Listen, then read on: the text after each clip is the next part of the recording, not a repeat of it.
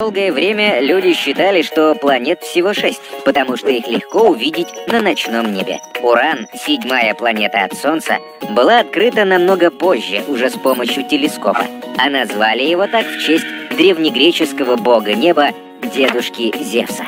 В отличие от других планет, Уран вращается на боку. Предположительно, такой наклон он получил из-за столкновения с крупным телом размером с Землю. Как и у Сатурна, у него есть кольца, но только они темные и совсем не отражают свет. Вместе со своим братом Нептуном Уран образует группу «Ледяные гиганты», потому что из-за удаленности от Солнца света и тепла до поверхности доходит настолько мало, что даже днем там сумерки и жуткий холод.